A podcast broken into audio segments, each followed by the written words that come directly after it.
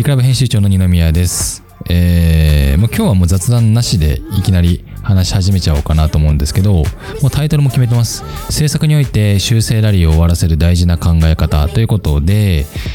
えーまあ、これまで僕も住宅制作の仕事をね、長らくもう20、まあ、大学の時からね、あのインターンとかでもがっつり仕事、お金はもらってないけど、まあ、そこから考えるともう13年ぐらいになるのかなと思うんですが、もうね、この中で修正ラリーっていうのを永遠に起きてるのを見ていて、見ていてっていうのは自分はあんまり起こしてこなかったんですよね。で、これなんで修正の嵐が起きる人と起きない人がいるのかっていうところを、ちょっとはっきりもうね、明確なもうロジックがあるというか、もう考えがあるんで、ぜひ修正めちゃくちゃ来るっていうね、制作の方、えー、まあ住宅制作でも社内制作何でもいいんですけど、まああとね、資料を作るとかも何でもいいです。あの、とにかく何かを作った時に修正が発生する時に、かんまず考えないといけないことをちょっとレクチャーというか伝えておきます。これね、もうシンプルに最初に答えを言うと、まあ、その依頼主が誰なのか、えー、まあ例えば社長社、社内案件だったら社長とか部長とか役員とかで、でお客さんからの、ね、仕事をいただいているとしたら、まあ、担当者もそうですけど、その奥にいるステークホルダー、社長かもしれないですね。まあ大体決済者多いですよね。依頼主が、まあまず大事なんですけど、それが何を求めているのか。最も大事にしていることを、まず、えー見つけるところからスタートなんですよ。それさえ、あの、ちゃんと理解していれば、修正ラリーなんて基本は発生しないですよね。逆算していくんですけど。まあ、だな何を大事にしてるかだけをしていてもしょうがないんですけど、そこから逆算していくわけですよね。例えばもうつい最近、つい今日あったことなんですけども、これもね、あの、社内の話で、まあいいきっかけになったんで僕も話そうかなと思って、さっきね、メンバーに話したんですけれども、いわゆる、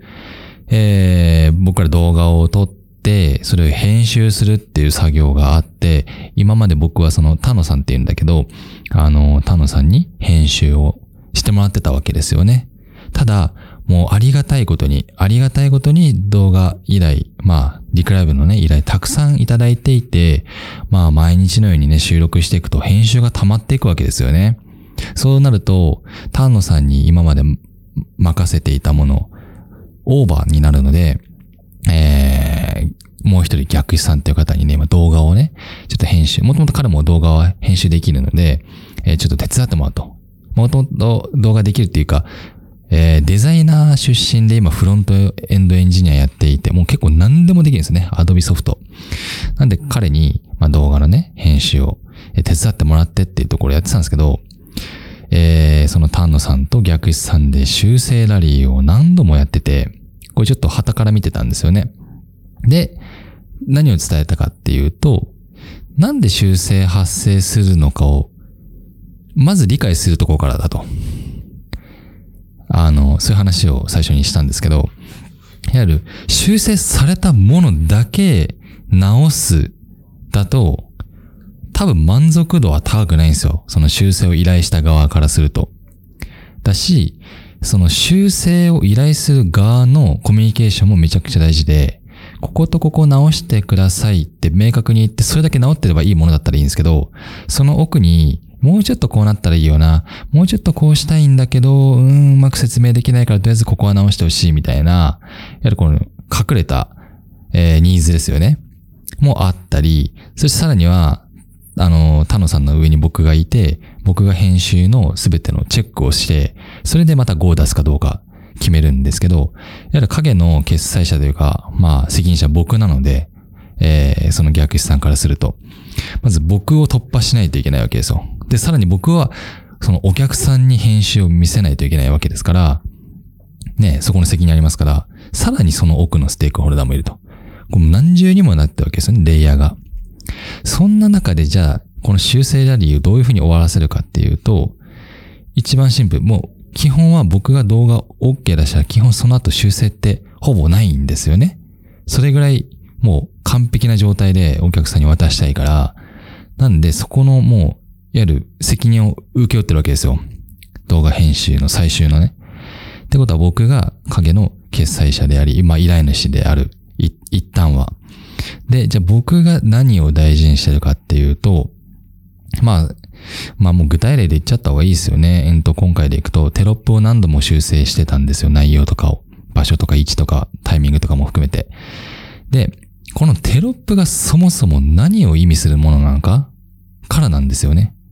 その技術で、スキルで、手法で、やる、Adobe ソフト、プレミアプロって言うんですけど、それをいじれることではなくて、このテロップっ、いわゆるタイロップって何かっていうと、左上についてる、動画の左上についてる、あのー今何の話をしてますみたいなところなんですよ。そこの部分なんですけど、うん。ちょっとね、さっき言ったことそのまま言っちゃおうかな。えっと、例えばですよ、テレビニュースをパッとつけました。えー、台風の映像が流れてますと。すごい雨で、雨ですって言ってて。で、その上のテロップ、左上にテロップが出ているはずなんですが、ここが何になってるかなんですよね。これが、例えば、今日の熊本の天気ってなってたら、意味不明ですよね。いやいやし、熊本の天気。え、これテレビ、まあ、制作会社さんとかニュースの会社さんとか、これって基本、台風の第6号、台風6号大接近、各所で洪水発生とか、そういう感じの見出しをつけるわけですよね。パッとこの視聴者が、えー、テレビをつけた1秒間で、どんだけ情報を取れるかって大事じゃないですか。ね、今日の熊本の天気って書いてあったら、ん？うん、なんか、じゃあ熊本で雨降ってんのかな？みたいな情報しかないわけですよ。で、そのリポーターの方がね、とかニュースキャスターが、いや、今台風6号が、えー、南西部から接近しておりまして、今ここを停滞してますみたいな話をしてると思うんだけど、そんな話を聞くより先にまず文字を見るわけですよね。話の前に。動画ってそういうもんなんですよ。だから、ここのテロップって非常に大事だったから、えー、タノさんにもね、編集のタノさんもずっと口酸っぱく、いわゆる、その、見出し、なんていうんですかね、大見出しになるものは、内容まで書けって言ってるんですよ。そう。だから、例えば社長が出てきたインタビュー動画だったら、社長の名前、何々社長へインタビューとか、何々社長の経歴とかって書いちゃダメなんですよ。で、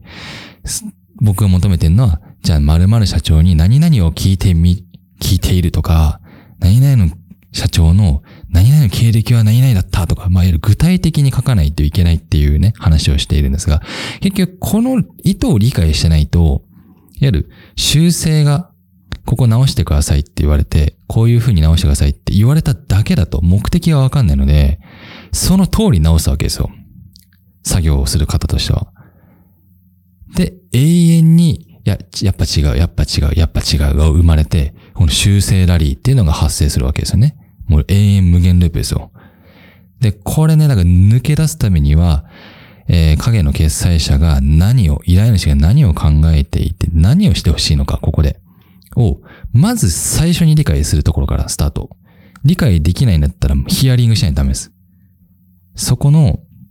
えー求められてるポイントからまずちゃんとグリップしていかないと制作依頼ってね。例えば名刺を作りたい、ホームページをリニューアルしたり、えーオフィスを新しくしたいって言った時の影の目的からいかないと、